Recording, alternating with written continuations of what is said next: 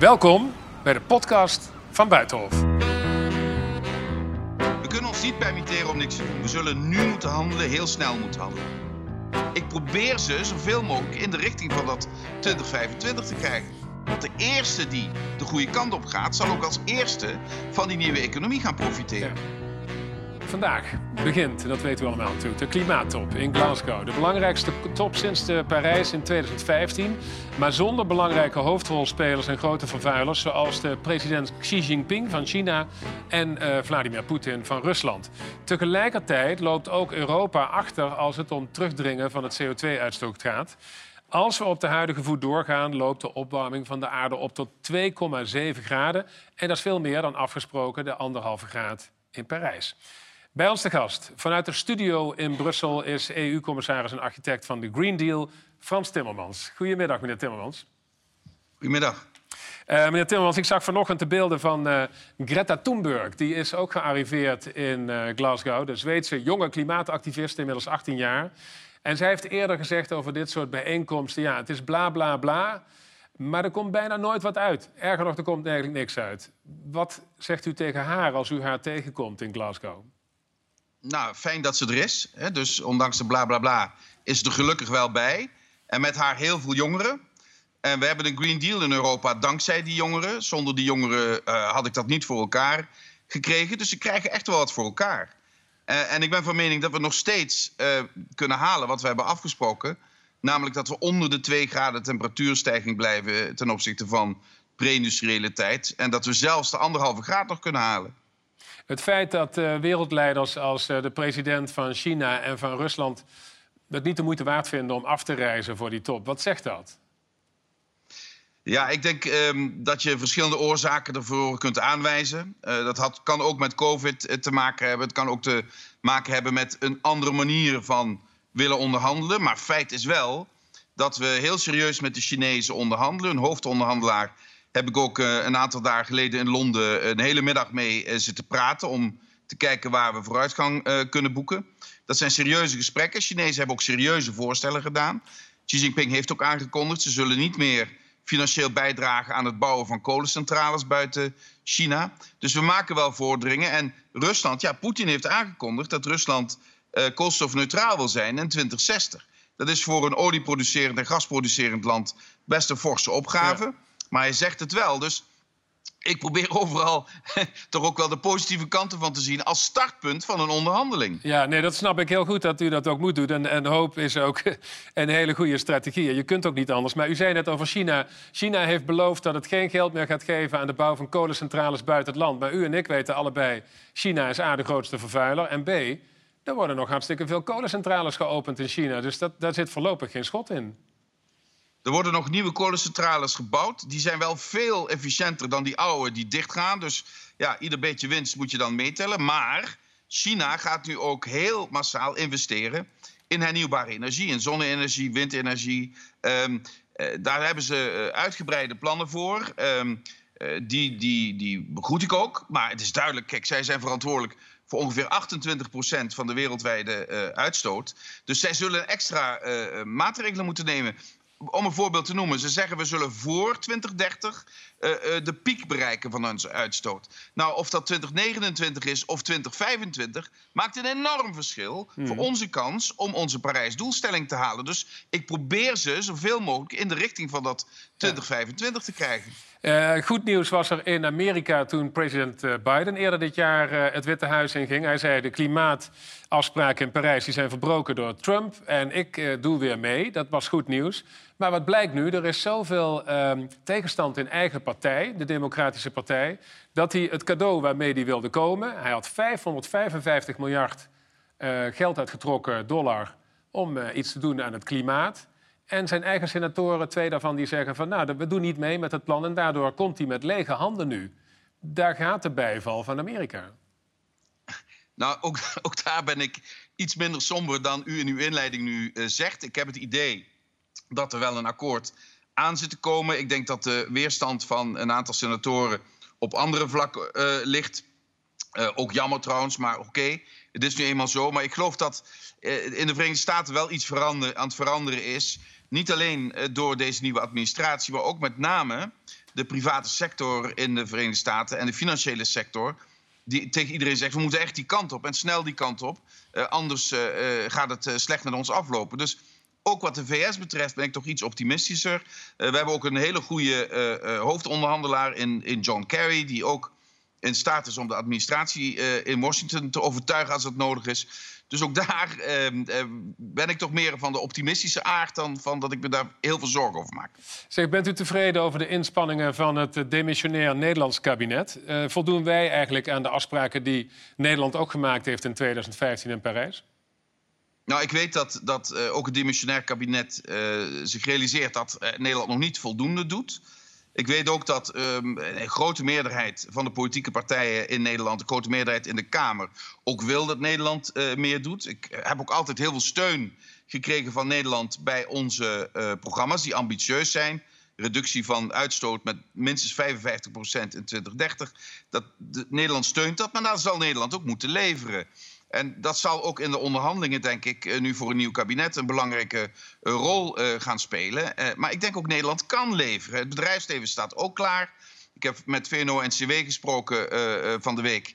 Ik merk ook bij het bedrijfsleven heel veel enthousiasme. Ook wel wat zorgen, maar ook heel veel enthousiasme. Omdat het alternatief ook, ook zo onaantrekkelijk is. Hè. We, we zijn een land men zegt wel eens, God schiep de aarde, maar de Hollanders hebben Nederland gemaakt. Uh, wij weten hoe we om moeten gaan met uh, heel ingewikkelde natuurlijke omstandigheden. Daar krijgen we nu weer mee te maken. Laten we eens zien aan de wereld dat we dat kunnen. Ik zou dat een enorme uitdaging vinden. En bovendien, economisch bijzonder interessant. Want de eerste die de goede kant op gaat, zal ook als eerste van die nieuwe economie gaan profiteren. Nog niet zo lang geleden, uh, meneer Timmermans, toen zei premier Rutte er dit over, over de klimaatmaatregelen. Luistert u even mee. Je moet ook wel met z'n allen een leuk leven blijven hebben. En Formule 1, ja, natuurlijk is dat vervuilend. Maar het is niet dat die dingen de hele dag daar rondrijden. Nee. Uh, en, en er zal ook af en toe nog wel eens ergens open haard gestookt worden. En weet ik veel, weet je. En een barbecue aangaan, alsjeblieft. Laten we ook wel gewoon ons leven blijven leven. Ja, dat was premier Rutte uh, toen, toen hij nog premier was ook. Niet demissionair, uh, meneer Timmermans. Moet ook wel een leuk leven blijven houden. Dus ja, rustig aan een beetje. Nou ja, het is bij hem wel een beetje warm en koud. Hè? Want uh, op een ander moment uh, heeft hij het over hel en verdoemenis als we niet heel snel handelen. kijk, ik zit er een beetje tussenin. In eerste plaats, we kunnen ons niet permitteren om niks te doen. We zullen nu moeten handelen, heel snel moeten handelen. Tweede plaats, niemand vraagt aan mensen om in een grot te gaan wonen en op gras te gaan kauwen. We kunnen een heel hoog niveau van samenleving handhaven en tegelijkertijd uh, klimaatneutraal leven organiseren. Bovendien is dat ook de richting waar de wereldeconomie in uitgaat. Dus het heeft voor Nederland vooral heel veel kansen om het te doen. En natuurlijk is zo'n omschakeling heel ingewikkeld en lastig en voor sommige mensen heel moeilijk. Want het is in een klein beetje veranderen. Je moet je voorstellen, we zijn 200 jaar, is onze hele economie en samenleving op het element koolstof gebaseerd, die C. Daar moeten we van af, dat is toch al wat. Maar we kunnen dat wel. En de uitkomst daarvan is schonere lucht, is een, een, een, veel duurzamere economie, is een land dat op de toekomst gericht is. En dat moeten we elkaar echt gunnen. Daar moeten we een paar dingen voor doen in de komende jaren, maar de uitkomst daarvan is gewoon hartstikke positief. Er is ook een klimaatfonds gemaakt voor arme landen. Daar zou volgens de afspraken 100 miljard in terechtkomen. En dat zijn landen die echt soms het water al aan de voeten staat. Rijke landen zouden daaraan bijdragen. Maar ja, dat fonds dat is nooit tot dat niveau gekomen van 100 miljard. Er zit nu geloof ik 70 miljard in. Als, wij dat niet, als we dat niet aanvullen, in hoeverre geeft het rijke Westen dan de rekening aan bijvoorbeeld Afrika? Nou, we hebben dat nu helemaal uit laten rekenen waar we nu staan. Dat is door de OESO is dat gevalideerd. Hè. Die hebben gezegd, nou, wij gaan eens even naar die cijfers kijken of die kloppen. Die doen dat heel voorzichtig en conservatief. En die zeggen 2023 hebben we de 100 miljard bereikt. Uh, nou, ik ga proberen in de komende weken nog te duwen om nog meer geld op tafel te krijgen. Dat we misschien volgend jaar al die 100 miljard bereiken. Maar het is inderdaad verschrikkelijk belangrijk dat de rijke wereld doet wat we beloofd hebben. Want heel veel arme landen kunnen zich de maatregelen niet veroorloven die ze nodig hebben om bijna letterlijk te overleven. Uh, het bouwen van wateropvang mhm. of het, het, het je voorbereiden op mislukte oogsten, dat soort dingen. Daar hebben ze hulp bij nodig. En daar zijn die 100 miljard heel erg belangrijk voor. Dus daarom moeten we naar streven dat nog sneller bij elkaar te krijgen. Nu is het uiterlijk 2023. Laten we proberen hmm. dat te versnellen. We hadden hier vorige week de gast, eh, de Nobelprijswinnaar, u kent hem ook, Dennis Mukwege uit Congo. En hij werkt daar in een ziekenhuis, door hem opgericht ook, waar heel veel slachtoffers terechtkomen, vrouwen en kinderen van verkrachtingen. En dat speelt zich bijna altijd af rondom de uh, mijngebieden daar, waar uh, kobalt gemijnd wordt. En kobalt hebben we weer nodig voor bijvoorbeeld de accu's in elektrische auto's. Uh, meneer Mukwege die heeft een, een oproep aan u. Luistert u even mee naar Dennis Mukwege. So my message is clear. We need this the Green Deal, but we can't do it without solve the problem of Congo, where 70% of cobalt is coming from. Right. And we know that this cobalt and uh, the coltan are uh, exploited uh, in destroying women and children. This is not acceptable. Dat is Dennis Mukwege, meneer Timmermans. Hij zegt van ja, wij kunnen niet zonder uh, dat geld. Want bij ons is het verschrikkelijk rondom die kobaltmijnen. Wat zegt u tegen hem? Hij heeft groot gelijk. Uh, en dat geld zal uh, niet voldoende zijn. Er zijn heel veel andere dingen bij nodig. Een faire prijs voor de grondstoffen die daar vandaan komen. meer investeringen in werk voor die hele jonge bevolking. Ik denk dat in Congo schat ik in dat, dat 40% van de bevolking jonger is dan, dan 20, uh, eh, of in ieder geval 25. Dus die mensen hebben heel vaak geen, geen werk. Dus daar moet ook in, in worden geïnvesteerd. En we moeten niet vergeten, een land als Congo heeft een enorm positieve bijdrage aan het klimaat door de natuurlijke rijkdom die ze hebben, door het oerbos dat ze hebben, dat een enorme uh, plek is waar, waar CO2 wordt opgenomen. Ook daarvoor zal je. Uh, met Congo moeten samenwerken, dat dat ook zo blijft en dat dat verbeterd wordt. Dus je zult met landen zoals Congo echt vele verdergaande afspraken moeten maken dan we tot nu toe hebben gedaan. Dat gaat niet alleen maar over kobalt, het gaat ook over menselijke ontwikkeling. Want als bepaalde delen van Afrika onbewoonbaar worden, omdat het te heet wordt of omdat er te veel kaalslag is, dan gaan mensen aan de wandel. En waar komen ze dan naartoe? Dan hebben we weer een ander probleem. Eh, dus ook, je moet ook dat klimaatprobleem vanuit de geopolitieke perspectief zien. En een, een, een goede ontwikkeling, eh, menselijke ontwikkeling van Congo is een direct belang van de Europese Unie. Zo moeten we er naar kijken. Er is enorme haast en urgentie. En waar geen urgentie is op dit moment, dat is uh, bij de onderhandelingen in Nederland bij de politieke partijen om tot een nieuw kabinet te komen. Dat sleept maar voort. Wat is uw bericht aan de partijen die bijeenzitten, die vier, om uh, te kijken of ze een nieuw kabinet kunnen vormen?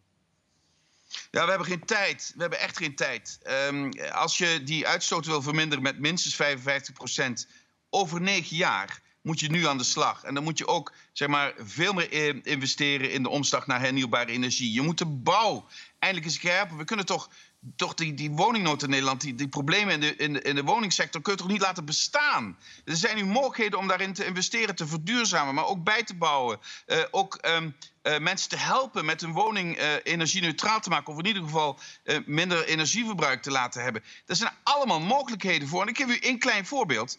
Ook Nederland kan meedoen uh, met het herstelplan uh, van de Europese Unie. Nederland laat nog steeds 6 miljard uh, hmm. euro op de plank liggen die nu geïnvesteerd zouden kunnen worden in bijvoorbeeld de energietransitie of in de woningbouw. Schaamt u zich als Nederlander in Brussel als u dit soort dingen hoort? Ik schaam me nooit als Nederlander in Brussel, helemaal niet. We hebben ook helemaal niks om ons voor te schamen, maar we moeten wel een beetje opschieten. dank u wel voor deze oproep, Frans Timmermans, en veel succes in Glasgow. Dank, dank.